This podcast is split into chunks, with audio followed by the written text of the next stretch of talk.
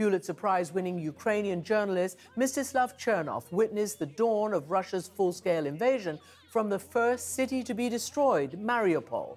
He remained there with a small team as the only eyewitnesses. Here's a clip from his new film, 20 Days in Mariupol. This is painful to watch. But it must be painful to watch. Вон там! Корпус, вот там вот. А, вы да? Мама, что? Не знаешь, куда бежать.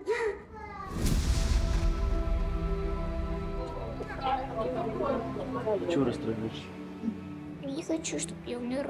The documentary is taking film festivals by storm and is developing some major Oscar buzz as Ukraine has officially entered it for the Academy Awards. And Mstyslav Chernov joins me now.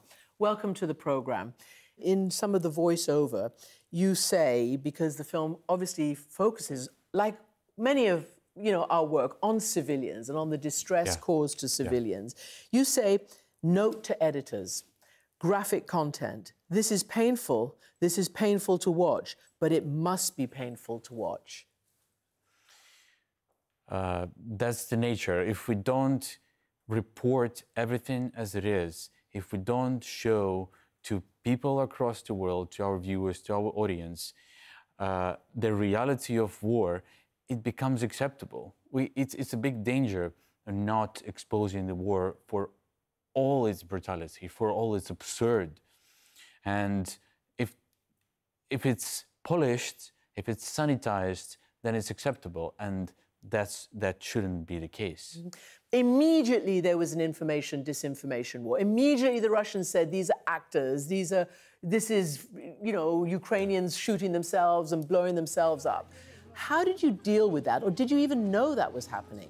When I saw uh, this horror that happened in, in maternity hospital this after the bombing, I, I knew that it would be such an important story, and I already knew that it's going to be contested, questioned, and I knew that as journalists we shouldn't try to fight any of that. We just keep working. That's the only way. And let me put, uh, you know, uh, uh, one of the clips because it is the clip that essentially went around the world of the woman being carried out of the maternity hospital. Let's just watch this for a moment.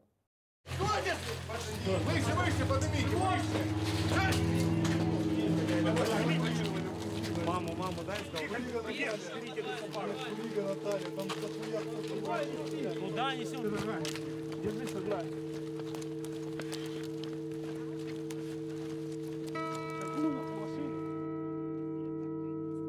So I see you watching, and, and essentially you're back there. Yeah, I'm. I don't even have to watch. I remember every moment, every drop of blood. But I want to say that that's exactly why we need documentaries. First, it adds very, very necessary context, a part of news which are very short form.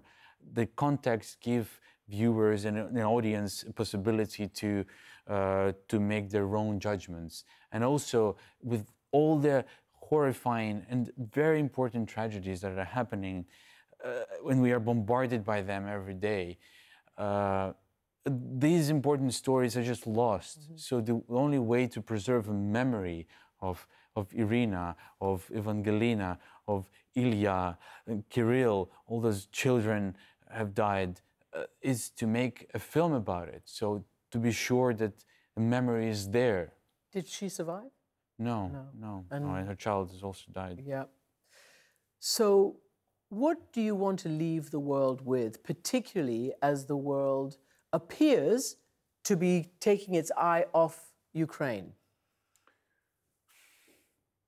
Look, I have a, I have a feeling, I have a feeling that uh, when I'm on the ground in Ukraine, we, we, I, I monitor uh, Russian news as well, and I monitor Ukraine news and the world news, and I frequently come to U.S. and, and Europe to, to speak to the audiences. And one thing, one thing I, I've started to notice, first of all, everything is connected, and although very different conflicts, Israel, Gaza, and, and, and, Russia attacking Ukraine, they are universal stories, but contextually uh, they're different and complex, although again connected. But also, I have a feeling that a lot of people in the West don't really realize what, how Russia sees the West and the, this whole war right now. You see, Russia has built, is building its policy, its ideology right now, since its full-scale invasion, as uh, they are at war with US and with Europe. So imagine this. The Russian government and majority of Russian people right now are at war with Europe and US. They're fighting with Ukrainians, but the core ideology they have is they are at war. And I feel that that's not really coming through, and it's very dangerous. So, do you find this is resonating with the audiences? What do the audience say to you at festivals? And I know you, you know, there's a big Oscar push as well.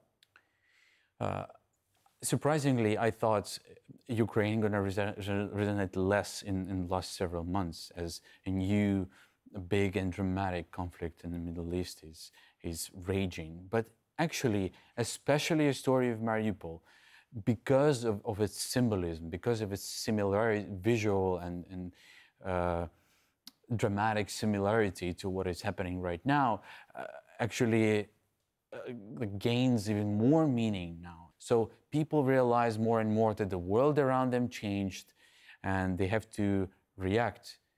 The, the, the, the worst thing that could people do now is to be indifferent. And this certainly, certainly is not a film you can be indifferent about. Mstyslav Chernov, thank you very much. Director of 20 Days in Mariupol. It's a really powerful, it's one of the best war films that I've ever seen. So congratulations.